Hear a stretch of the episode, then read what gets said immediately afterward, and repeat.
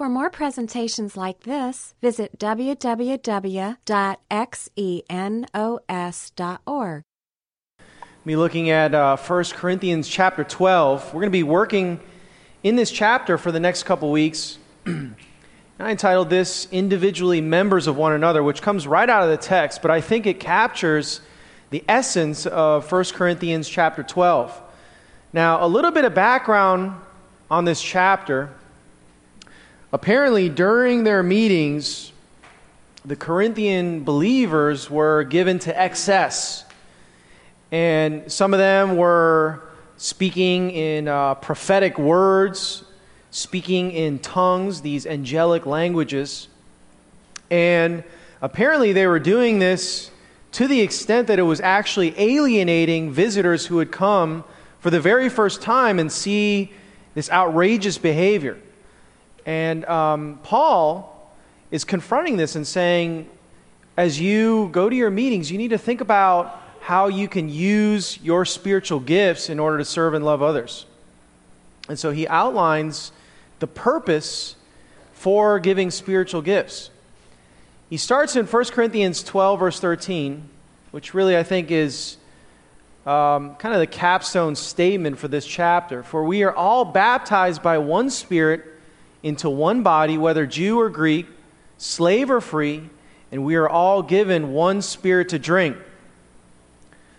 We talked last week about how the New Testament gives us these really radical statements about equality, not only along socioeconomic lines, not only along racial lines, but also as far as gender. And you see this right here in this passage. But he says that we were all baptized into one spirit, and specifically that he baptizes us into one body. And, um, you know, this concept of baptism, it's sort of strange to us. We mentioned how whenever you hear the word baptism, if you grew up in the church, that your mind instantly is drawn to water baptism. And that can take different forms. You know, either you get dunked in a tank or you know, as a baby, you have, you know, a priest or a pastor sprinkling water on the baby's face um, and irritating it. And, um, but this word baptize actually, it's a general word that means it's a verb to put into. And so context determines whether it's talking about water or anything else. And so an example would be, you know, I took my French dip sandwich and I baptized it into au jus, right? In the same way, he's saying that God baptized or placed us into what he calls the body of Christ. And um, he's alluding to the fact that we are mystically united with one another.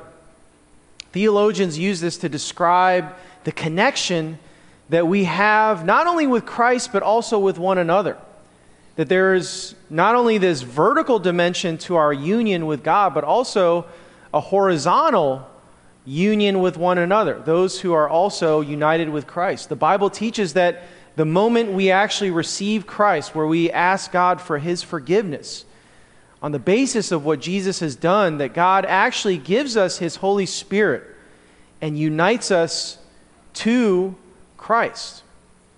And so, this union, this permanent union, also extends to other believers as well. And so, we have profound unity with one another because of our commonality we share in the Spirit. And we see, for example, in Romans 12, verse 4 through 5, that Paul sort of envisions us as being sort of like a human body, says, For just as we have many members in one body, and all the members do not have the same function, so we too, who are many, are uh, one in body in Christ, and individually members of one another. So he's essentially saying that when God calls you and gives you the Spirit, that he places you specifically in the spiritual community in which you're part of, and that he wants you to play a very specific role in that context. That you have a very specific part to play in the functioning of what he calls the body of Christ. And I think as we unpack that, that gives what we're doing tremendous significance. You know, a lot of times when you go to churches, it, the thought crosses your mind what am I getting out of this? Am I getting the blessing? Am I, are people serving and loving me the way that I want? And yet, the New Testament actually confronts us with something totally different, where God says, when you come to be a part of your spiritual community, when I place you in the body of Christ, the question shouldn't be, who's going to serve and love me? The question is, how can I love and serve others? Specifically with the gifts that God has given me. And like a human body, the body of Christ contains both unity and diversity, which to me, as a, a brand new Christian believer, that was very appealing. Because I love the fact that I was part of a community, that I was connected with people, that I was building a relationship with uh, you know, friends on a deep level. And I like the fact that I was a part of something bigger than myself.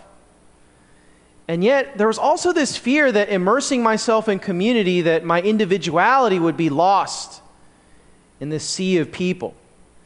And yet, the concept that God has placed us in the body of Christ with a very specific role to play, one that is crucial to the functioning of the body of Christ, gives us not only diversity, but unity. That we get to play our unique role as individuals, but that we get to be a part of God's bigger work, which we also crave. Now, when we talk about different models of church, you know, there's what you might call the institutional church model. And this is what I think most of us are familiar with in the Western church. You know, in the institutional model, you have God, obviously, who then uh, gives directives and leadership to the clergy, which comes from the Greek word kleros, which simply means heritage. A lot of times in, uh, or in most churches, having the role of pastor is something that you get appointed to uh, based on you know, a diocese that you're a part of. And then the clergy and the staff then do the ministry, serving all of the laity, which comes from the Greek word laos, just, which just simply means people. And so it's a very hierarchical system, model of how the church is, is uh, governed. So you have God at the head, who then works through the clergy you know, uh, maybe a staff of 100 people, depending on the size of the church. And they are the ones responsible to serve and love the people in the church, whether that be hundreds or thousands of people. And so you can see why this model would inherently develop this selfish point of view among the members, among the laity. Because I'm here to be served. I'm looking to see how I can get my blessing this week. I'm looking to see if I can get uh, those love feelings um, from the people who should be serving and loving me, providing me counsel and healing with my problems.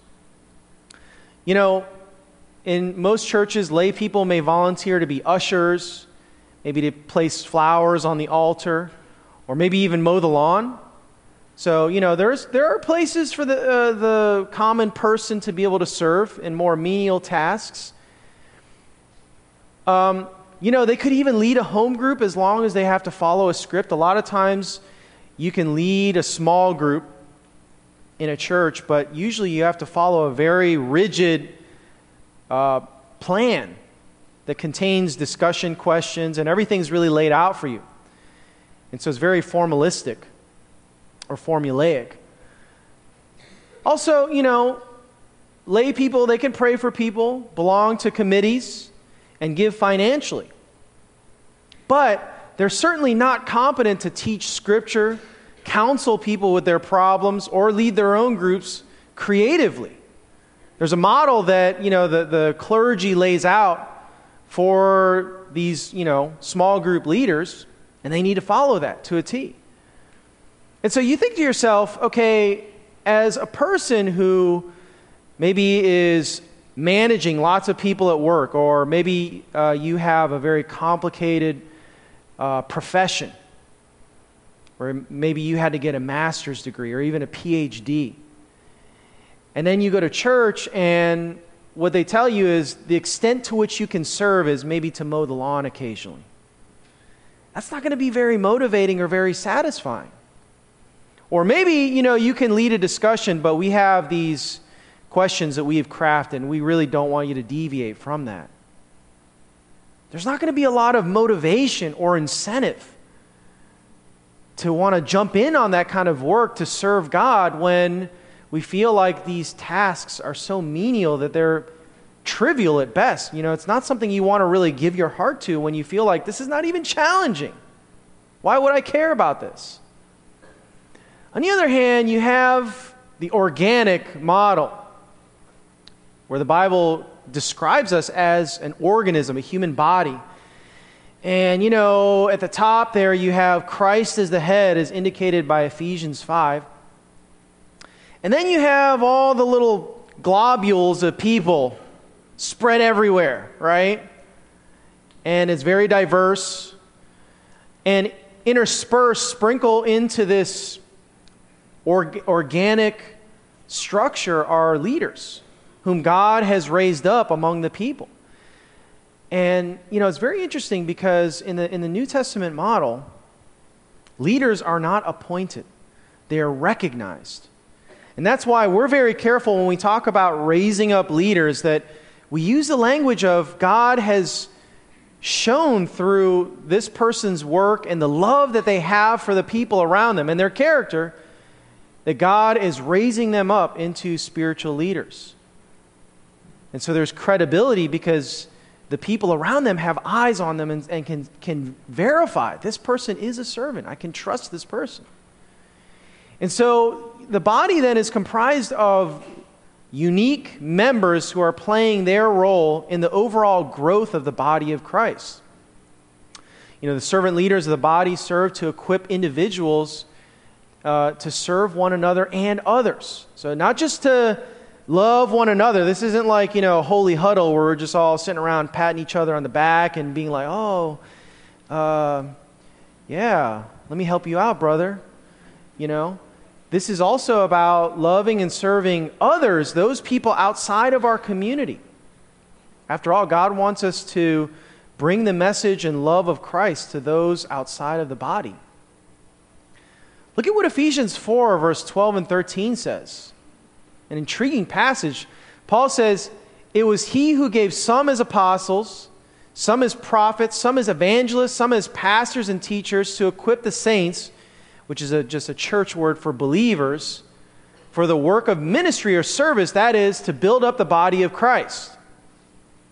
And so he gives us a model, a picture of how our spiritual community should be organized that the leadership shouldn't be playing this hierarchy or hierarchical role where, you know, they are delivering the directives and serving uh, all the members, but instead, he says that the top leadership of the church should invest themselves in equipping or um, teaching people about God's truth and, and helping them to be able to serve others so that they're competent to be able to carry out the work of ministry and ultimately that the body of Christ might be built up. And so that's, you know, the, the vision that Paul gives to us is that the top leadership of the church shouldn't involve themselves in, you know, doing all of these menial tasks. They should be investing in people and developing them so that they can carry out the service that God wants you know, the institutional model leaves much to be desired for those looking to serve God on a really high level.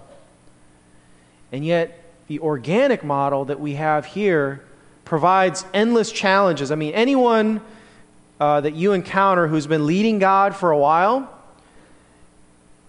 they'll tell you it's, it's incredibly challenging. It's very difficult to help people grow with God, to help lead a group of people. It's something you have to give your entire heart to.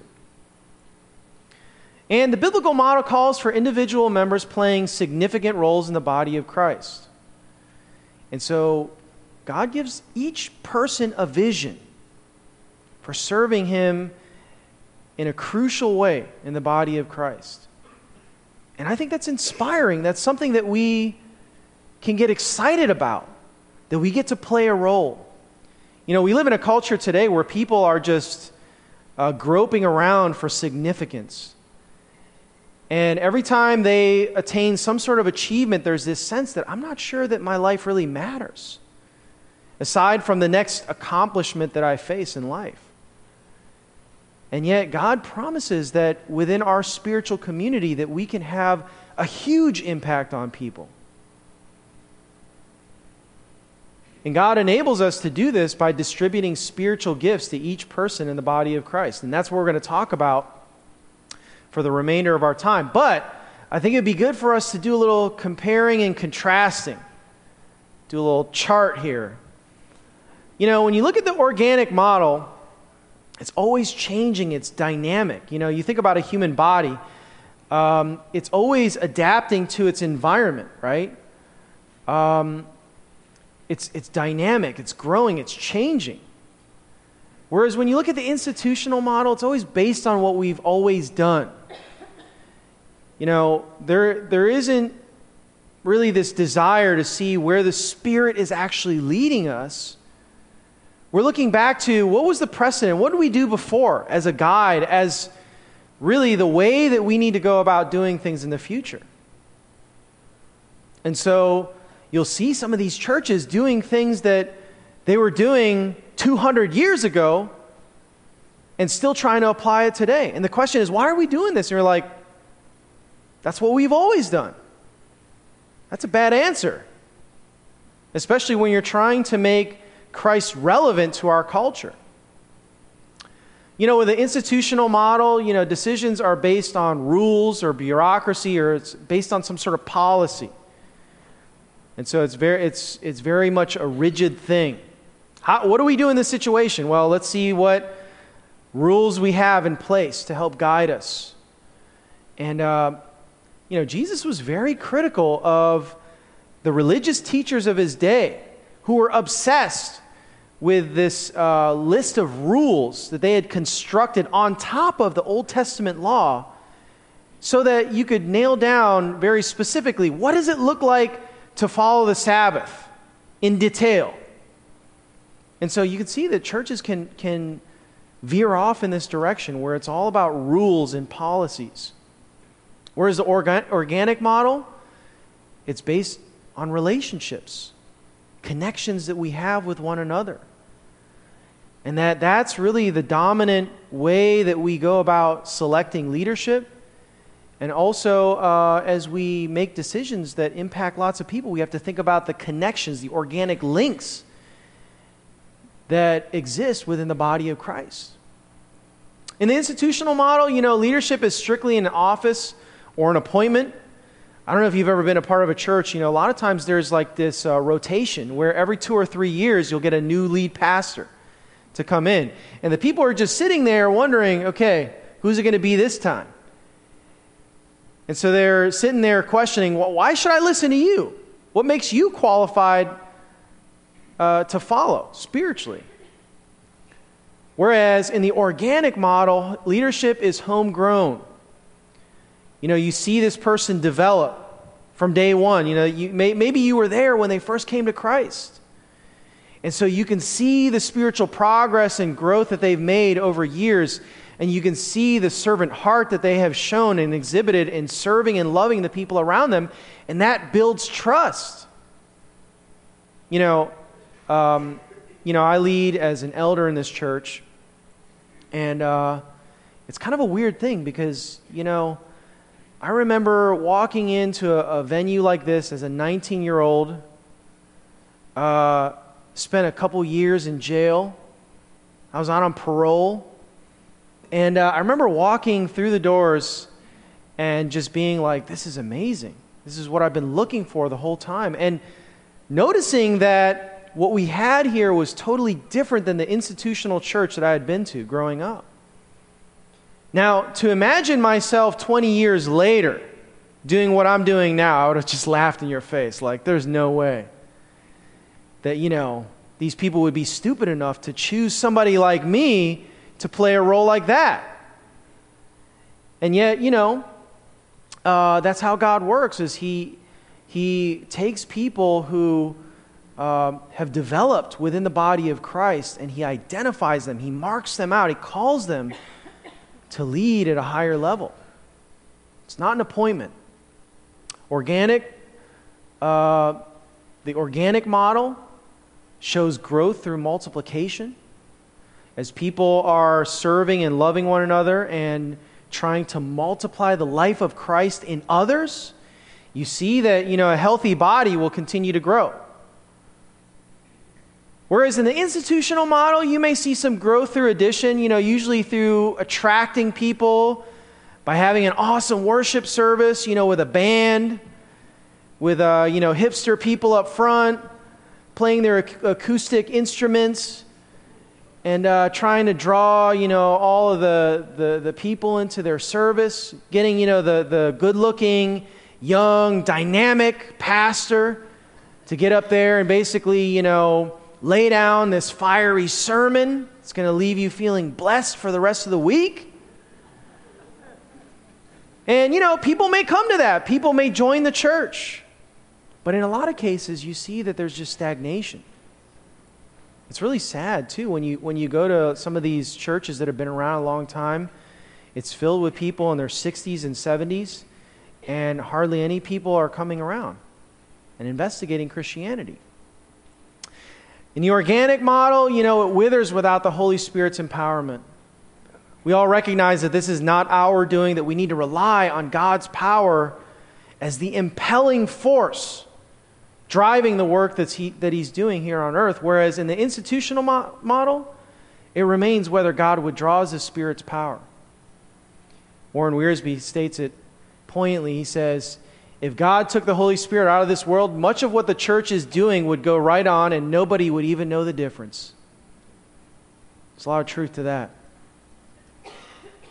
And that's the nature of an institution.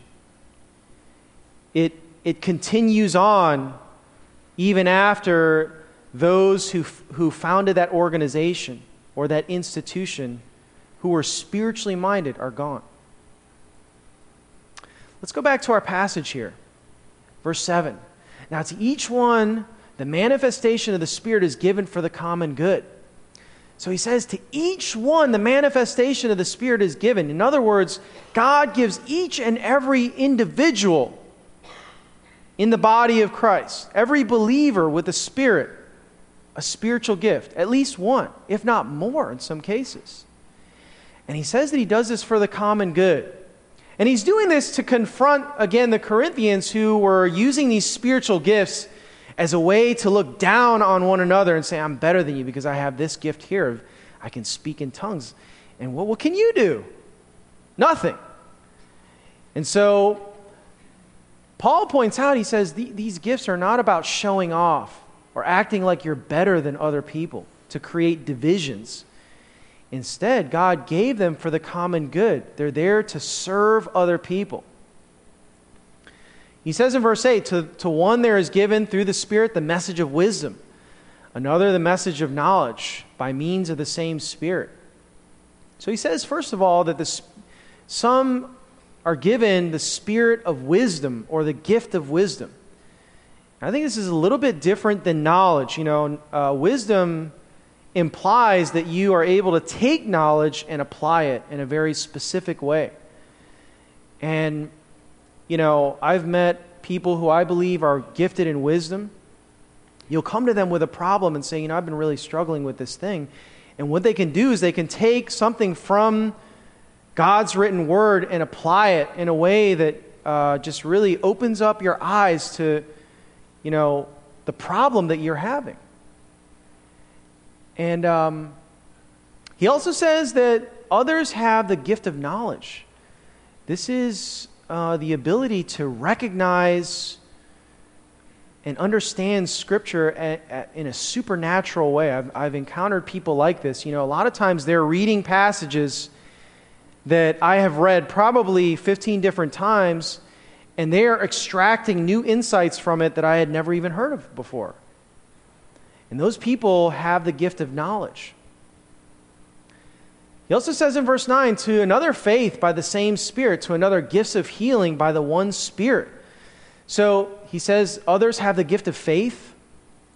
And I think this is probably referring to somebody who has a gift of prayer, where they pray bold prayers or feel this uh, strong inclination to pray for something that maybe we would be, most people would be afraid to pray for. And God answers their prayers. He says to others, the gifts of healing. Now, if you, if you examine the Greek words he uses here, he actually uses the plural for both gifts and healing. So it literally should be gifts of healings. And what I think most uh, Bible teachers would say is that these gifts of healings refer to a variety of different things that require healing in the body of Christ. And that may, that may be physical healing. I've seen, you know, in my lifetime, maybe one or two authentic healings. Um, but there are all types of maladies that we face. It's not just physical. You know, for some of us, we have, um, you know, psychological problems because of our upbringing, maybe trauma that we've experienced. And so, Maybe what we're referring to, what Paul is referring to here, is somebody who has the gift of counseling, where they can like sit down with somebody, listen to their problem, and help sort of untangle the, the mess in their lives. Or, you know, it may be talking about people who are able to heal spiritual oppression and bondage that people are under. You know, Jesus, when he would go around healing people, he would heal not only people physically, but he would also heal people spiritually. He says in verse 10 to another miraculous powers, another prophecy, to another distinguishing between spirits, to another speaking in different kinds of tongues, and still to another the interpretation of tongues. So he says here prophecy. And you know, when we think of prophecy, we think of somebody who like can predict the future. And um, you know, in the Old Testament, they used to do that occasionally, but predominantly these prophets would speak authoritatively to the people and would usually call God's people back to following him instead of following these false gods.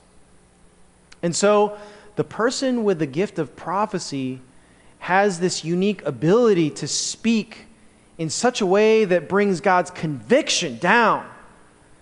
You know, people walk away whenever they hear them speak, just, just cut to the heart, feeling as if God was actually speaking directly to them. I remember um, my friend was described how he taught a meeting like this. And uh, afterward, this woman with this distraught look on, his, on her face beeline toward him and confronted him and the first thing she said was, Who told you? And he's like, What are you talking about? Who are you? She's like, I know you talked to some of my friends. I mean, they're, they, they're, you're clearly describing the problem that I had told them about two days ago. And he was just like, I don't know you and I don't know your friends. And, you know, she walked away just dumbfounded. And you know what, what he walked away with was that, you know, God was using him to speak directly to her issue. And I've had that happen before where I'm sitting in the crowd and, you know, someone is speaking or somebody may, may share something, a comment after a meeting, and it just cuts to the heart. I mean, it's almost like God is directly speaking to me through this person.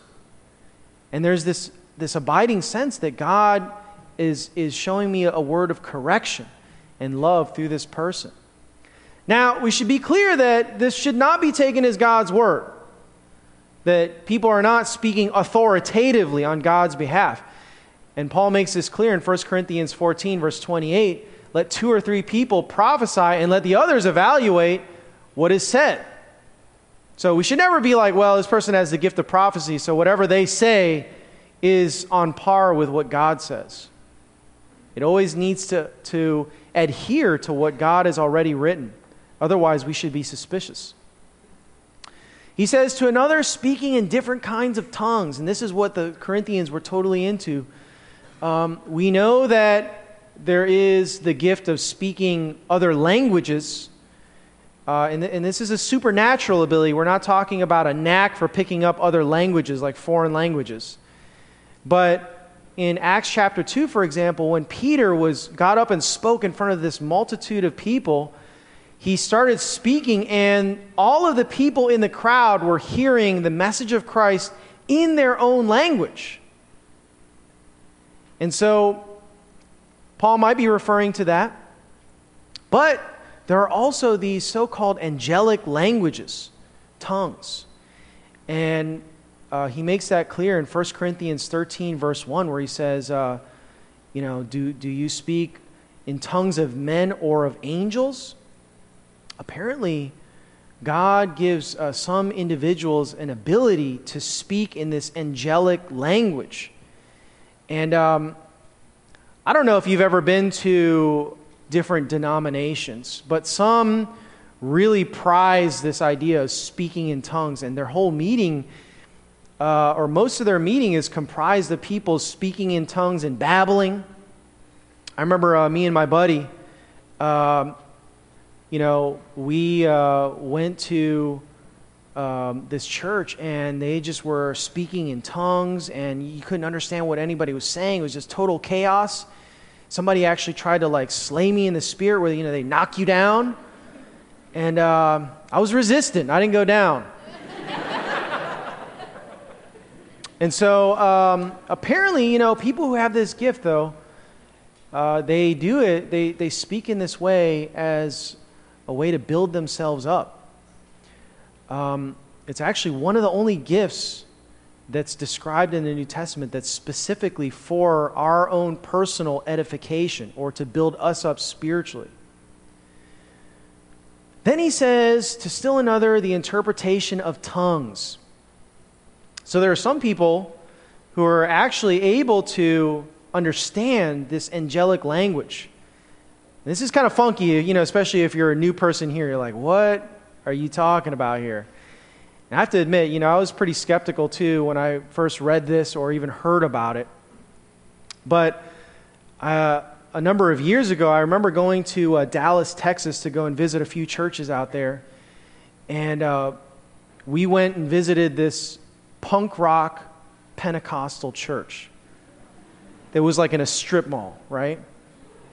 And so we're in there and we're hanging out, sort of observing the meeting. And at one point, the pastor says, Anybody who wants to get healed, stand up. And, you know, the, the music is playing real loud and, and people are raising their hands. And, you know, it's, it's very, people were whipped up emotionally. And there is this one woman in the, in the back row in a wheelchair. And, you know, she is uh, trying to raise herself up. And, you know, we're, we're sitting there watching this like, oh my gosh, this is, uh, I'm nervous for her.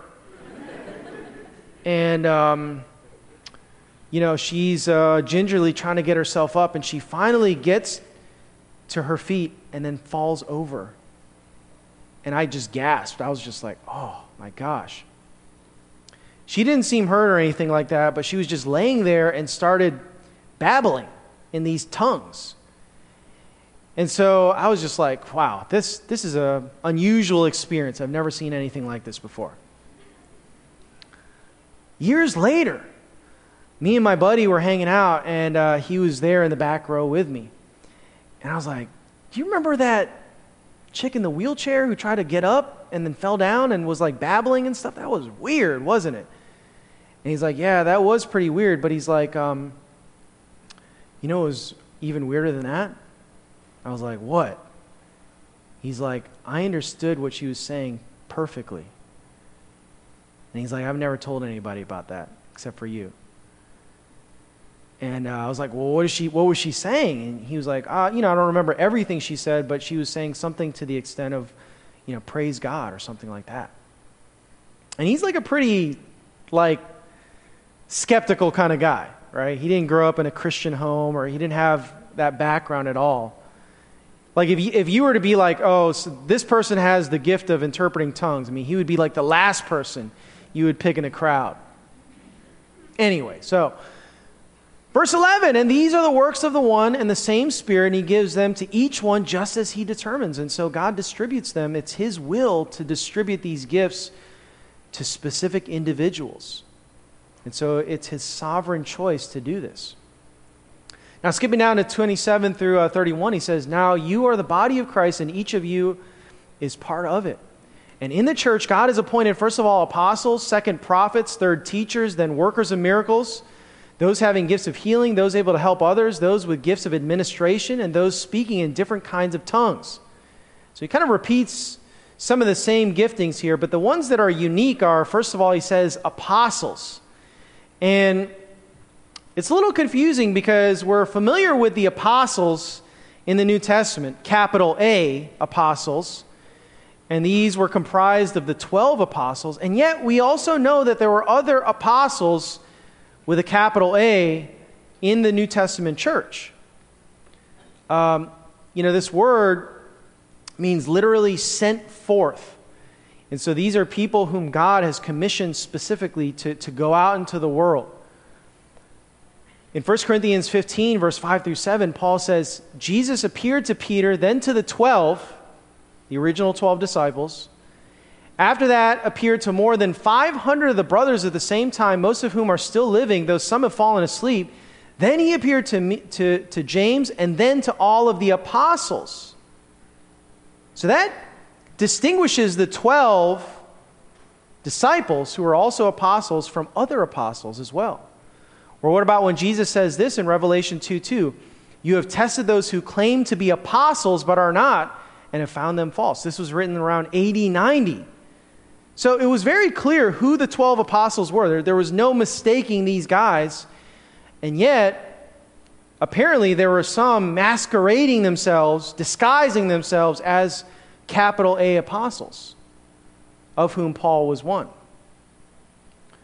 And so apparently there are these capital A apostles whom Jesus gave specific authority to write down the New Testament scripture. And one of the qualifications was that they actually saw the risen Christ. But it was a necessary and yet insufficient condition because there were obviously 500 people who had seen the risen Christ, and yet not all of them were apostles. But we also know that there is the gift of apostleship, little a. And this is maybe where, you know, God gifts certain individuals with uh, this entrepreneurial spirit to be able to go out and start new ventures for Christ. Either starting an, uh, an organization, maybe going to a different country to spread the love of Christ, or maybe even a different city in the United States. And so you see these people who have this this drive to go out from their present context and to go and start new things for Christ. Then you have teachers, which are a little bit different than prophets. They're similar in that, you know, teachers can speak prophetically, where they can actually say something that will pierce your heart as if God was actually speaking directly to you. But a lot of times, teachers have this ability to take incredibly complex material and distill it down to something understandable. Or they're able to take a passage that's very familiar and illuminate it in a way that you had never seen before. And so that's one of the ways to distinguish whether someone has the gift of teaching. Those who are able to help others, this probably refers to those who are able to serve practically. Um, these are people who work a lot of times behind the scenes and enjoy doing that. Um, you know, really without these individuals with the gift of helps, you know, the, the body of Christ wouldn't run too well. Um, then you have the gift of administration, which uh, it's interesting. Paul uses the word that is sometimes used to describe a shipmaster, a captain, or a steersman of a, or a pilot. And so this is the kind of person who's able to manage or direct large groups of people, but it's not the gift of leadership, it's more like administration, management. It's really the ability to organize with spiritual priorities. And, you know, this is the kind of person who's able to uh, manage, you know, buildings, properties, um, different divisions within an organization. And they do so with God's spiritual priorities in mind. That they're focused not on, is this going to be more work for me or is this even my job? Um, they're thinking, how can we get behind serving and loving people? Because that's really what this is all about. You know, in the world, somebody who's an administrator, you know, if they are overseeing buildings or properties, their thought is, how can we protect these properties from these people who want to destroy it? We're messing everything up and we have to clean up after them constantly. Whereas uh, an administrator who has a godly perspective, who has the gift of administration, realizes, um, you know, these buildings, they're here for people to mess up and to, you know, make a huge mess, and I'm here to clean it up. I'm going to do that uh, in order to provide a service to the body of Christ. And so, you know, you, uh, people who have the gift of administration, um, they don't feel, you know, the people around them don't feel controlled. Uh, there's a sense that, you know, this, this person is thinking about the bigger picture and God's values. And then you have these other, these other lists too, like Romans 12. I mean, we're not going to go through all of them, but there are some unique ones here in Romans 12, verse 6 through 8. He says, We have different gifts according to the grace given to us. If it's encouraging, let him encourage. If it's contributing, let him give generously. If it's leadership, let him govern diligently. If it's showing mercy, let him do it cheerfully. So, the gift of encouragement, some people have this. Like uh, Barnabas in the New Testament, uh, he was uh, gifted in encouragement. In fact, that was his nickname. And, you know, a well timed word of encouragement can be a life changing thing. I remember the first uh, year that I was around, I was sharing my story of how I actually met Christ at a baptism. And this guy walks up to me and he says, he's like, dude, when you were telling your story, like people were just riveted to, to the things you were saying. And he was like, I wonder if like God may have gifted you with uh, some sort of speaking gift whether that be teaching or prophecy. And I was like, well, I don't know. I mean, it's my first time ever doing public speaking. But, you know, that set me on this course to try and see if I could develop that gift. And so, you know, I mean, I'm sure if you ask this guy today, you remember saying that to Conrad, you know, 20 years ago? He'd probably be like, what are you talking about? And yet, that word of encouragement altered my life. And we can have the same impact on others. Those contributing to the needs of others, those uh, people who have the gift of giving generously. I know people like this, you know, where God seems to just give them more and more money and they just seem to pump it out more and more to, you know, God's kingdom. They're, they're very generous with their gifts. Then you have the gift of leadership. You know, this is the kind of person who is able to inspire people. You know, they're the kind of people who can, can uh, give people a vision for what they can do. And so, a lot of times, you know, you'll have a group that's not maybe doing that great, and then you have somebody with the gift of leadership come in, and they're able to fire people's imagination, get them excited about serving God in a new way. And then finally, he says, those showing mercy. And this could be a variety of things. This could be somebody who uh, feels deep compassion for people who are coming from broken families and lives. Uh, but it also could be people who are burdened for relief and development among poor people. Finally, he says, Are all apostles? Are all prophets? Are all teachers? Do all work miracles? Do all have gifts of healing? Do all speak in tongues? Do all interpret? And the Greek construction in all of those questions requires a no. He says, But eagerly desire the greater gifts. Okay. a few final words about gifts. First of all, we shouldn't feel jealous over other people's giftedness. It's easy to compare ourselves to others and say, now, if I had what she has, things would be great. Then I can make a real contribution. What does that suggest?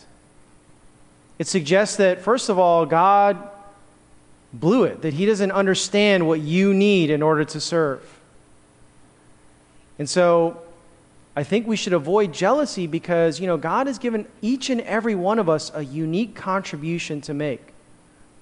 And so it's not really helpful for us to look to our left and right and to think, you know, is my contribution bigger than this other person? Because, you know, if you weren't around or if the person next to you wasn't around, I mean, there would be a huge hole in the body of Christ. Secondly, we shouldn't use our lack of spiritual gifting in a certain area as an excuse to serve. Well, you know, I'm not really good at administration, so I'm just not going to try. Uh, I'm not really good at gifted in help, so I'm not going to help move or clean up. Um, God calls on us to serve at every level, even though we may not be gifted in that way. And so, um, you know, you may feel like, well, I'm not a gifted teacher, and so I'm just not going to teach or even try. Well, God wants each and every one of us to play a teaching role, whether we're gifted or not.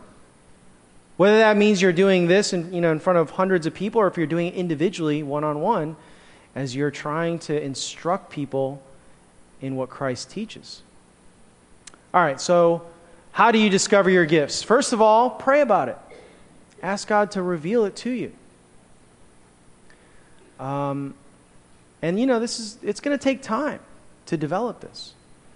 Secondly, develop close friendships. A lot of the gifts that we describe require relationships. You know, if you look at the breakdown of each of those, um, you know, most of the time it's it, these are leadership gifts, speaking gifts, and service gifts as three general categories. And so, what does that suggest?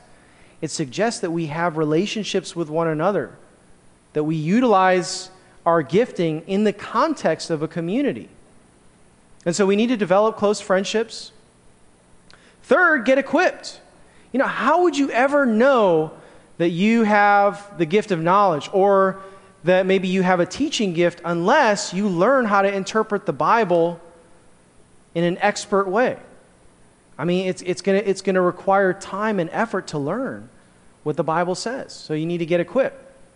Also, you need to watch for opportunities to serve. You'll be surprised. You know, maybe God has gifted you in a certain way, but if you're reluctant to try something because maybe you don't think you're gifted at it, then you'll never figure out that you're gifted in that specific area.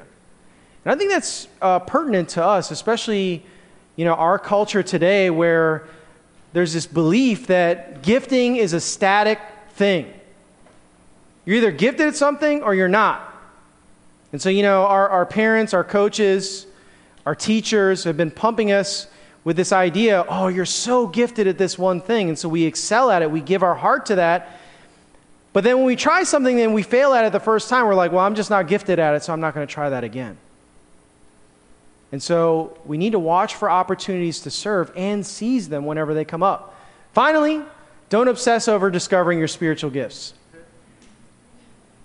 Some of us feel like, well, I can't really serve until I figure that out. It's, it may take years.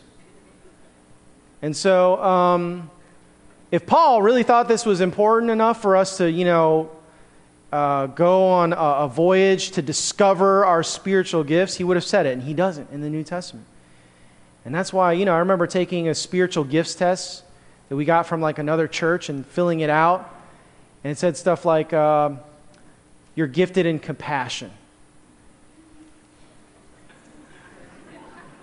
Um, I occasionally feel compassion. but um, if you know me very well, that's not like a primary gifting of mine. And so, you know, after getting those results, I'm just like, I don't know about these tests. Um, a lot of times, you know, it's based on what you really want to be, not what other people are identifying. And so I think, you know, as you're serving people in your community, over time, people are going to say, I notice that, you know, you have this inclination to be able to, to, to do this. Or I sense that whenever you do this thing, that people are really impacted by that. And so that's how you develop your spiritual gift as you serve and love people over time. All right, why don't we uh, just pray and then uh, we can hang out afterwards. It's a privilege to be able to serve you, Lord.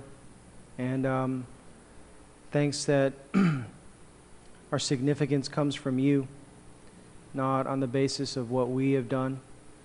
And um, we thank you, too, that you sovereignly place us in the body of Christ. That's an awesome thought. That it's not a mistake that uh, you've surrounded us with uh, people who we really love and usually annoy us a lot, too. Um, that you've done that because uh, you want to refine our character and you want to teach us how to love people sacrificially. And so I pray that um, as we um, try to flourish in our spiritual communities, in our, in our local bodies, that um, you would uh, help us identify our spiritual gifting and uh, make us um, effective members in the body of Christ. And we pray that in Jesus' name. Amen. This study was recorded at Xenos Christian Fellowship and is copyrighted. You may freely copy and distribute it as long as you keep it intact and do not sell it.